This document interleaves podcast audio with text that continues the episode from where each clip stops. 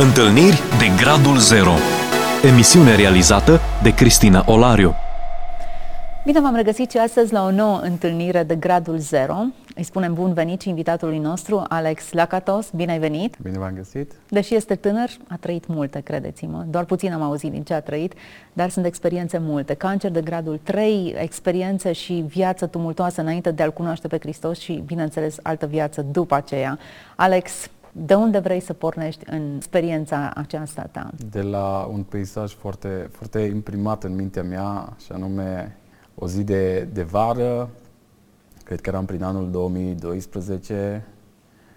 Uh, țin minte că un prieten, un prieten unde copilărisem la țară, era un pom în dreapta mea, stăteam pe o bancă, cum se stă la și m-a întrebat, nu o să te pocăi? Și am zis că nu, niciodată. Asta în contextul în care fratele meu se întorsese, cu ceva timp se întorsese la Domnul, deși nu-l credeam. Pe, pe fratele meu era foarte rău și zi, în mintea mea ziceam, tu n-ai nicio treabă cu Dumnezeu. Plus de alta, țin să menționez... Tu erai mai bun. Da, între ghilimele mai bun.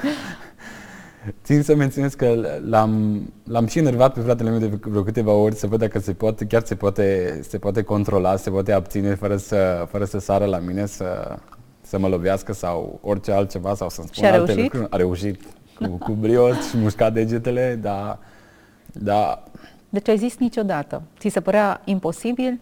Da, pentru că nu mă vedeam. Deși copil mic fiind, mergeam la biserică, mama mea fiind, uh, fiind din familie ortodoxă, tatăl meu, părinții lui mergeau la biserică și tatăl meu într-un timp mergea și la biserică. După aia au fost ceva probleme, s-au despărțit unul de altul. Mama mea s-a întors la Dumnezeu, știu că uh, i-a fost greu și vreau să, vreau să scurtez lucrurile astea, să, să trec mai departe. Când, când am aflat că mama mea pleacă într-o altă țară, și anume Germania, în momentul acela n-am realizat. Mama mea s-a întors la Dumnezeu și Dumnezeu a trimis-o, eu am spus tot timpul și îi spun mamei mele, te-a trimis Dumnezeu între patru pereți. Să stai într-o casă la niște oameni străini și să te rogi pentru copiii tăi. Lucrul acesta Dumnezeu ți-a pus, ți-a dat, în ziua de astăzi ai, ai rod în familie. Sunt doi copii întorși la Dumnezeu, dintre care doi băieți și două fete. Fetele nu s-au întors la Dumnezeu, însă băieții s-au întors la Dumnezeu. Cei mai răi, de altfel. De ce zici cei mai răi? Pentru că nu eram foarte convins. Asta e un mod frumos de a spune. Da. În, pre- în, în cele mai multe lucruri eram cu bătaia. Eram foarte agresivi. Nu, cel puțin fratele meu nu puteai să-i zici nimic. Na, fiind, fiind într-o lume care nu ai nicio treabă cu Dumnezeu, înjurăturile lau de tot felul. Țin minte că unii încercau să-l înjure pe fratele, să, să-i spună lucruri urâte despre mama noastră și atunci fratele meu era deja pe ei, nu mai apuca să zică nimica. Eu între timp țin minte că în 2007, plecând de la, de la sat, am zis că vreau să ajung la școală la Timișoara. Și am început liceul. La Harry Coanda am început liceul când am ajuns acolo, eram uimit de ce se întâmplă cazat în internat, ca de altfel toți care vin aproape de, la, de pe sate. Și mi-aduc aminte când am intrat acolo în internat, erau multe, multe fete. Ceea ce la băieți era ceva wow. Bun, trecem peste lucrul acesta. A fost ceva... La 15 ani, nu? 15 ani.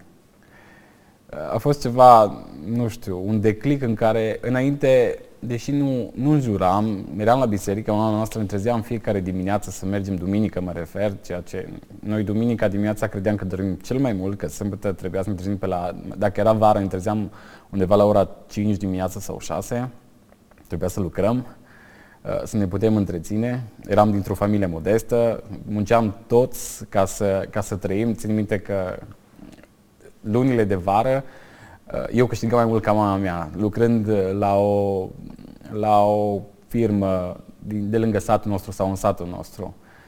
Și trebuia să-i dau toți banii în casă, evident. Îmi țineau doar o parte mică care mama mea îmi făcea lucrul acesta. Ajungând la Timișoara, am dat de o altă lume. M-am, am am intrat cum ar veni într-un anturaj foarte, foarte rău. Aveam și niște prieteni la Timișoara veniți de la, de la satul, din satul unde am trăit, știa, știa ce sunt în stare, știa ce pot, știau ce pot. Și, și puteai. Da, și eram foarte abțigos, eram primul care săream pentru orice lucru, eram înfingăreț în toate, tupeist și m-au luat cu ei. Am început, am început, eram de altfel, eram singurul elev care stăteam între studenți, eu eram primul la beție cu ei, eram, oriunde era în puburi, în cluburi, eram cu ei primul. Nu exista să nu, să nu mă duc de vreo câteva ori pedagogul din liceu, din internatul unde am stat, a zis că mă dă afară, a și făcut-o la un moment dat, râdeam de el, nu, nu mă puteam controla să nu râd de el, deși știam că e foarte grav în momentul acela că mă dă afară, mama mea o să plângă și așa a, a și fost. În clasă, de asemenea, a fost cea mai rea clasă din tot liceul. Am prins cu cei mai răi, ne băteam, făceam mișto de toată lumea, ne băteam joc de toată lumea. Deși cu toate astea, când vreau să trec, uh, când trebuia, eram la punctul critică să trec clasa, cu o paranteză aici, în, în general, eram printre cei mai buni elevi. Când deam silința să învăț, știu că profesorul meu de română îmi zice astăzi îți dau, îți dau 2 sau 3, nota 2 sau 3, că mâine știu că e nota 10. Și așa, așa se întâmpla. Matematica era punctul meu forte. Niciodată nu a fost altceva decât matematica, știu că era biologia și fizica, toate lucrurile astea ce înclină spre matematică și calcule. De altfel și ziua de asta am terminat informatica și asta e har de la Dumnezeu. Ajungem și acolo. Trebuia să învăț. Știu că la, în, în a noua, în clasa nouă, am, am încheiat, cred că, cu o notă foarte mică pe tot anul. Cred că am avut nota 6. Media generală. Media generală. Și am zis că asta, așa ceva nu se poate. Și în clasa, în clasa 10 am început, am început să învăț, deja am ajuns la 7 și ceva aproape 8. Pentru că nu, nu-mi doream să ajung, să fiu chiar ultimul. Știu că aveam un diriginte... Pe, pe mijloc, pe acolo. Da, tot, totdeauna a fost chestia asta. Știu că aveam un diriginte foarte bun, v-am spus, eram foarte băgăreț și mă băgam în seamă cu, cu toți și am ajuns să mă înțeleg foarte bine cu dirigintele meu. Nu era frumos, știu că eu luam bani de liceu, nu știu dacă țineți minte, înainte să deau bani de liceu pentru cei care au sub 20 de absențe și nu împlinesc anumite condiții din punct de vedere financiar. Eu aveam aproape 200 de absențe și primeam bani de liceu. Alții cu 20 de absențe, 20 ceva de absențe nu primeau bani de liceu. Nu știu cum a făcut dirigintele meu, dar știu că eu primeam încă bani de liceu. Menționez că eu din clasa de la grădiniță am o soră cu un an mai mică ca mine. De la grădiniță până în clasa 8 am fost în aceeași clasă. Din clasa 8 până, până când am terminat liceu am fost în aceeași școală și am continuat cu ea a fost și e cea mai aproape de, de inima mea, că cu ea am trăit, cu ea, adică cu ea am crescut de copil mic. Am fost în același internat și după aia resurs, uh, din punct de vedere financiar, mama mea a făcut foarte, foarte multe eforturi ca să, să ne poată ține în școală. A fost un moment în care am zis că renunț, mă duc la lucru, uh, însă mama mea, pentru mine, astăzi e un erou, să fie un erou toată viața. Uh, ne-am mutat, ne-am mutat în chirie. Și de aici încep problemele. A, deci n-a fost mai bine în chirie decât în, no. la internat. Nu. În internat am făcut, pot să zic că am făcut câteva lucruri minore. M-am, m-am drogat, cred că, de vreo două ori. În internat am început să fumez. Am început să, să beau, dar în proporții mici, nu foarte mari. În momentul în care am ajuns să stau în chirie, a fost altfel. Prieteni mai mulți, fete mai multe, uh, nu zic cu, nu zic cu, nu zic cu, cu plăcere, o zic cu regret. Am început, am început să, să, să-mi bat joc de mama mea. Dacă, dacă un, dau un exemplu, dacă un litru de ulei costa 4 lei, eu și sora mea spuneam mama mele că costă 8 lei. Numai ca să, ne, ca să ne facem bani, să putem să avem de fumat, să putem să avem de băut, să putem să mergem în oraș, în cluburi, în puburi. Am început, uh, am început... Fără mustră de conștiință făceați asta. Da, fără mustră de conștiință. Mi-e, mi greu să zic, mi să îmi dau lacrimile. Mustrările le ai acum, dar atunci nu le aveai. Mm-mm.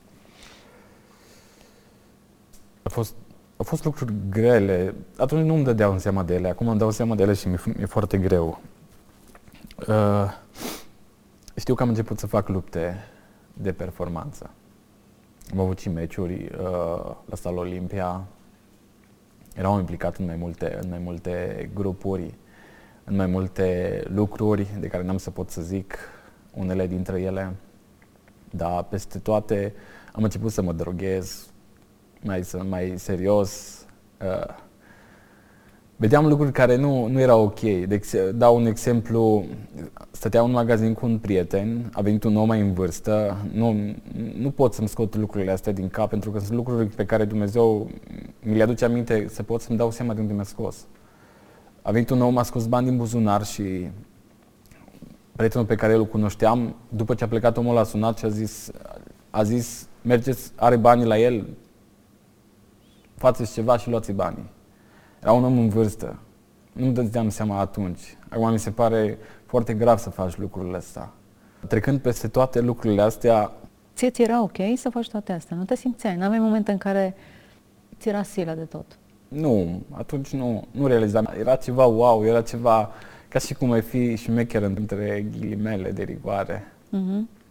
Deși mi-e dat în ziua de astăzi să văd lucrurile astea și pentru mine le văd și la mulți le zic, vezi că asta nu-i, nu-i șmecherie, asta e prostie, pentru că ce faci tu acum nu, nu-ți dai seama, dar după aia o să-ți dai seama că nu-i, uh-huh. nu-i frumos. Sar peste lucrurile astea și ajung la, la momentul cheie în care zic oamenilor că n-am să mă pot pocăi niciodată și dacă mă pocăiesc, după ce am avut uh, imaginea aceea minte cu pomul și totul la țară, s-am zis că nu mă pocăiesc niciodată, și am mai zis un lucru după aia, am zis că n-am să mă pocăiesc niciodată la sat, adică unde am crescut eu, la Comloșu Mare. Și ce credeți? Acolo a fost punctul culminant, punctul cheie. Erau, pe tema asta vreau să le și mulțumesc tinerilor de acolo. Au venit foarte mulți din Austria, sunt foarte mulți plecați din satul acela și din comuna aceea. Și zic sat și comună pentru că sunt lipite unul de altul. Uh-huh. Și îmi aduc aminte că toți au venit, mergeam, mergeam, la, mergeam la colindat de Crăciun, stăteam până 3-4 dimineața și ne așteptau credincioși și până la 3-4 dimineața să numai să... Și un lucru, un lucru foarte important, în perioada aia, cât timp eram cu ei, nu aveam nevoie să fumez, adică nu aveam, nu simțeam nevoia nu simțeam nevoia să înjur, deși eram foarte, foarte rău la gură și unul din lucrurile care mă, și în ziua de azi mă lupt cu el e să pot să, să nu enervez omul. Când îl văd că se supără, să pot să nu să agit mai tare. Soția mea are cea mai mare luptă pe tema asta. Eram cu ei în momentul acela și nu simțeam niciuna din lucrurile astea.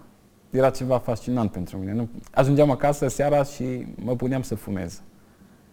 Deși poate atunci nu-mi dădeam seama, dar țin minte că treptat, treptat eram cu verișorii mei și eu le spuneam, hai să mergem la biserică, să mergem la biserică, să mergem la biserică. Și mergeam la biserică, știu... De dacă... ce voiai să mergi? Simțeai nevoia? Simțeam nevoia să mă duc. Vreau să mă duc la biserică. Îți plăcea? Da. Înțelegeai ceva? Rezona așa, ceva în tine? Mă trăgea ceva să mă duc în uh-huh. momentele acelea. Deși înainte, cred că duminică dimineața când ne trezea mami sau când trebuia să mă duc duminică dimineața era cel mai greu lucru din viața mea, că trebuia să-l fac în momentul acela. Știam că trebuie să dorm și cel mai plictisor lucru din momentul acela era ora de rugăciune. Nu suportam, stătea, trebuia să stau pe genunchi sau oricum stăteam și trebuia să, să închid ochii, să nu mă vadă ceilalți că nu mă rog. Era foarte, foarte plictisitor în, în context. Și mergând cu verișorii mei la biserică, îi chemam după, îi chemam după, îi chemam să mergem la biserică. A trecut lucrul acesta și a venit data de 4 ianuarie 2013. Ora 1 și ceva dimineața, am ajuns acasă. Am avut, cred că, nu, nu vreau să mint, am avut, cred că, ultima țigară în pachet sau printre ultimele. Și am zis, Doamne Iisuse, asta vreau să fie ultima țigară care fumez. Am aruncat pachetul dimineața când m-am trezit, am, m-am pus să dorm, era unul, m-am, pus, m-am trezit dimineața la 8 și am zis că vreau să postesc. A fost prima mea zi de post. La 8 am început ziua de post. Până la ora 12 am stat, am citit, am postit. Ce credeți că s-a întâmplat? Nu știu, uimește-mă. N-am mai fumat, n-am mai simțit nevoia să fumez. N-am mai simțit nevoia să mă duc la puburi, baruri, cluburi, deci înainte... Instantaneu atunci sau Instant. în perioada următoare? Instant. Lucram vara în liceu, am uitat să specific asta, lucram în Germania. Mergeam cu mama mea, s-a mutat în Germania, a trimis-o într-o altă țară. Lucram în agricultură. Veneam toți banii care veneam acasă în septembrie, când veneam acasă și începea școala, eu eram în paburi cu șaturi flambate, cu băutură, cu multe alte lucruri. N-am mai simțit nevoia să beau. N-am mai simțit nevoia să fac nimic. Plus de altă mi-a sunat prietena și am zis că nu mai pot să trăiesc cu ea, adică nu mai pot să fiu cu ea. Am rămas uimită, șocată. Am zis că nu se poate întâmpla așa ceva. Și am zis că, bă, da, eu nu pot să mai fac lucrurile care le făceam înainte. De acum începe lupta. Da. Zim, ce a declanșat schimbarea asta? Așa, pur și simplu o decizie sau a fost ceva care a... Ziua de post. Nu, nici acum, nici asta, de asta sunt, am anumite date în minte pe care nu, nu pot, să, nu pot să, le, să le uit. Faptul că ai decis să postești, în momentul da, ăla s-a întâmplat ceva. Da. Surprinzător. A fost, a fost ceva wow, da. N-am mai simțit să fumez. Da. A venit o perioadă în care Dumnezeu a început să lucreze în viața mea. Și a fost o perioadă nu grea, foarte grea. Deși mulți zic că după ce te întorci la Dumnezeu, toate îți merg bine. Nu, nu, n-am să pot să zic lucrul ăsta niciodată, pentru că de atunci încep luptele. Practic, de atunci trebuie să lupți cu tine însuți ca să poți să, să ești biruitor. Și atunci încredințezi totul în mâna Domnului. Mi-aduc aminte, în momentul în care eu mergeam în Germania, vara, în drumul spre Germania mergeam cu autocarul. Erau diferite pauze de să-ți iei de mâncare, să stai, să te întinzi, să te relaxezi. Coboram jos din mașină și, și fumam două, trei țigări, fac o glumă, le sudam practic, nu le mai fumam. Ăla mi-a fost cel mai greu moment în care a trebuit să mă abțin să... Practic venea satana și mă trăgea, ca și cum ar trage jos să mă duc să iau să fumez. Și mă luptam cu mine, erau în față doi, era cred că erau de ai noștri, erau baptiști. Și auzeau cum mă rog. Și după aceea s-au întors la mine, tu, tu ești pocăit? Și am zis că da, mă rug. Practic mă rugam, nu vreau să, nu vreau să cobor, era o luptă cu mine însumi și am zis că nu, îl iubesc pe Isus. Ce interesant. Mi-aduc aminte, mergeam în Germania și când am întors înapoi, am avut o perioadă foarte grea. Mulți oameni au spus că m-am, m-am pocăit pentru că am avut cancer. Fals, total fals. M-am pocăit și după aia am avut cancer. Am aflat că am cancer. Când ai aflat? Cum s-a întâmplat? Practic, eram sportiv în general, adică jucam fotbal aproape săptămânal, nu, nu aproape, adică de mai multe ori pe săptămână. Am făcut și lupte de, de performanță, am jucat și tenis de câmp un pic cu prieteni de mei, am învățat, m-au învățat, m-au învățat. Am fost la un control și la, la Casa Austria era doc, domnul doctor Popovici și mi-a făcut un control și a zis că ceva nu e foarte bine aici, ceva nu e ok. Și am zis că bun, deși eu făceam înainte lucruri de astea, adică meream la controle, țin minte că mergeam la decanul de la medicină, practic, și făceam ceva tratamente pentru genunchi, că lichidul din genunchi mi-a ajuns în mușchi, termeni medicali, nu, nu-mi dau seama. Am făcut tratamente, nimic, tot durerea persista. Eram pus în gardă, pentru că dacă cineva venea să, să mă lovească peste piciorul stâng, unde aveam problema, durerea foarte mare, ori lovea, ori mă făceam că lovesc, ori mă trăgeam foarte repede. Pentru că era o durere, nu știu, nu pot să... ca și cum te împunzi pe loc și te doare foarte tare nervul care le simți când, când te, nu știu, când mergi la dentist sau orice altceva eram într-o biserică, am mers în evangelizare și vine un băiat, era de, de la mine de la țară, nici eu nu știu ce a zis. Până, cred că nici în ziua de astăzi, și în ziua de astăzi, dacă îi zic, nu vine să creadă. O pus mâna pe genunchiul meu și a zis, asta o să-ți fie încercarea. Am stat și m-am uitat la el și nu vinea să cred. Încă nu știam că am cancer, nu știam că n-am nimic. Au pus mâna pe genunchiul meu, practic, și a zis, asta o să fie încercarea. Atât tot? Atât. Și gata, s-a, s-a terminat. Tu ai știut la ce se referă? În momentul ăla nu știam, că nu știam că am cancer. Știam că am, mă doare ceva, dar nu știam că am cancer. Am ajuns, am făcut investigațiile necesare, mi s-au trimis poze și în, cred că în Israel, au zis că vin de acolo ceva medici și până la urmă mi s-a confirmat că e cancer. Ți-a picat fața? Wow. nu, știu, nu știu cum să zic. Eu am avut harul și am harul că am oameni importanți lângă mine. Când zic oameni importanți, oameni care chiar îl iubesc pe Dumnezeu și oameni care chiar stau lângă Dumnezeu și mi-au vrut binele în viață și în ziua de astăzi sunt lângă mine și pot să zic că după familia propriu-zisă, și ei fac parte din familia aia. Adică în inima mea total, toată viața, nu există. Mi-aduc aminte, domn doctor Shebel, că îl chema, parcă am fost la el în cabinet, mi-a tăiat, mi-a făcut, mi-a luat de acolo pentru biopsie, a venit rezultatul și am, mers la, am intrat la el în cabinet. În două săptămâni de zile, după ce mi-au făcut operația, mi-a crescut tumoarea de la picior, cât nu mi-a crescut, cred că în vreo 2-3 ani de zile, deși eu cred că l-aveam poate de multă vreme. Nimeni nu știe lucrul ăsta. Mi-aduc aminte că am intrat, persoana cu care am fost atunci și care a fost cu mine e Camelia Muntean. e de la poarta cerului. Familia Muntean, e best ever pentru mine, e cei mai buni. A fost cu mine în cabinet, ea a vorbit, eu nu mai puteam să vorbesc. Eram ca un om care nu știe să vorbească și plânge. Îmi curgeau lacrimi fără să vreau. Nu, nu, nu mai știam ce să zic. Mi-a zis doctorul în momentul acela, ai norocul că e la început, se poate trata. Din momentul în care am închis ușa la medicului unde am fost, Dumnezeu a început să lucreze. M-a sunat cineva să trimit analizele în Franța, să pot să mă opereze acolo dacă trebuie. M-au sunat din Elveția, m-au sunat din Cluj să mă duc. Însă Dumnezeu a făcut, a avut un alt plan, a mers la Seghet. Doctorul care m-a operat, Camelia Muntean a luat un număr de telefon, un traducător, că numai prin traducător poți merge și era foarte ocupat doctorul. A găsit Dumnezeu un, un loc în care m-a trimis acolo, s-a eliberat un loc, am mers la doctorul acela. Doctorul acela mi-a zis așa, trebuie să facem un RMN, dar în România nu-l pot face, trebuie să-l fac la noi. Însă la noi nu știm când o să poți face RMN-ul pentru că e foarte ocupat. Au trecut câteva zile, m-a sunat, pot să vii la RMN. Era ceva, nu știu, de domeniul fantasticului. Toate lucrurile mergeau exact așa cum trebuie. Am în momentul în care 8 iunie, 8 iunie eram un programat la operație. Pe lângă asta am luat și permisul de conducere. Înainte ca să mă operez, am luat permisul de conducere. Fac o paranteză.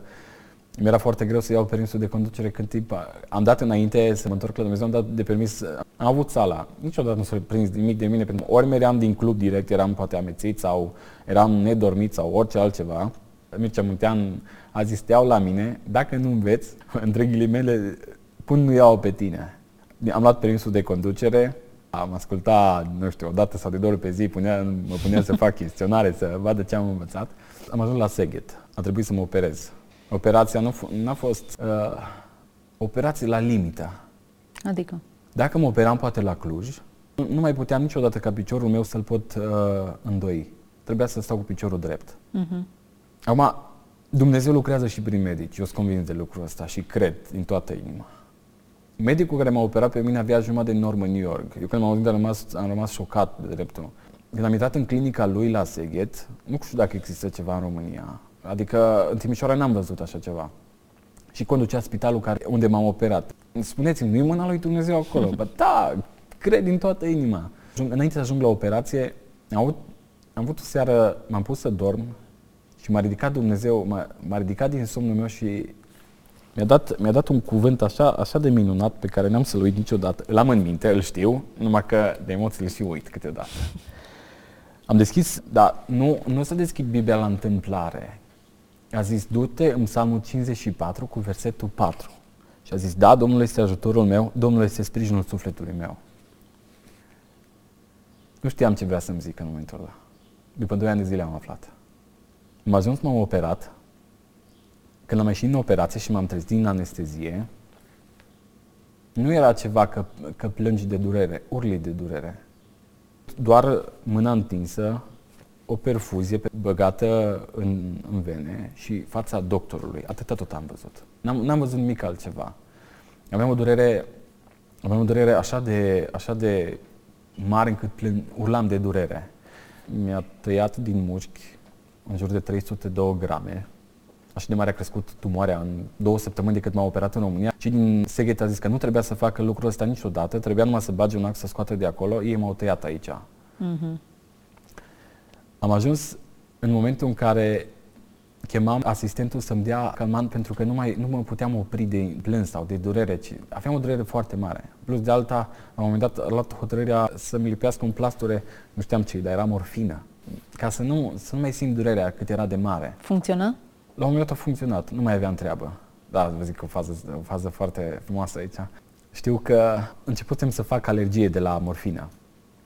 Și Camelia Muntean și cu încă o prietenă de familie tot dragă mie, Ardelean Mihaela, au venit la spital, că n-aveau voie să vină numai o dată pe săptămână. Nu e ca la noi în România. Nu pot veni non-stop la tine vizitatori. Nu, ai o dată pe săptămână, câtva timp și după aia ai plecat. În rest se ocupă tot de tine acolo și a fost super. Chiar mulțumesc Domnului că m-a trimis acolo. Au venit și, acum zic faza cu morfina. Le, le-am spus, nu știu, scărpinați-mă pe spate că mâncă foarte tare spatele. Și au zis, te scărpinăm cu toată puterea noastră. Și după aia mi-am dat seama că eu am morfine, nu mai simțeam nimica. Practic nu mai simțeam nimica. Anesteziase tot. Alex, Da. să știi că suntem la finalul emisiunii și povestea ta nu este gata. Nu avem altă variantă decât să o continuăm într-un episod ulterior, dacă tu accepti invitația mea să continuăm uh, această poveste a ta. Da, wow, chiar a trecut repede. așa -i? Viața e o poveste. Dragii mei, cred că suspansul îl simțiți și voi în povestea acestui tânăr care a trecut prin atât de multe. O viață atât de tumultoasă, experiență atât de dramatică, să fii diagnosticat cu cancer. Ce vârstă aveai când ai fost diagnosticat cu cancer? 21 de ani? 21. La 21 de ani să treci printr-o durere atât de puternică, o să vezi intervenția lui Dumnezeu. Vă dau invitația aceasta ca în episodul următor să urmăriți partea a doua a acestei experiențe și să descoperiți cum a lucrat Dumnezeu în viața acestui tânăr. Dumnezeu poate să lucreze în viața fiecăruia dintre noi. Nimic nu-l poate împiedica. Ai încredere. Fiți binecuvântați! Ați ascultat emisiunea Întâlniri de Gradul Zero cu Cristina Olariu.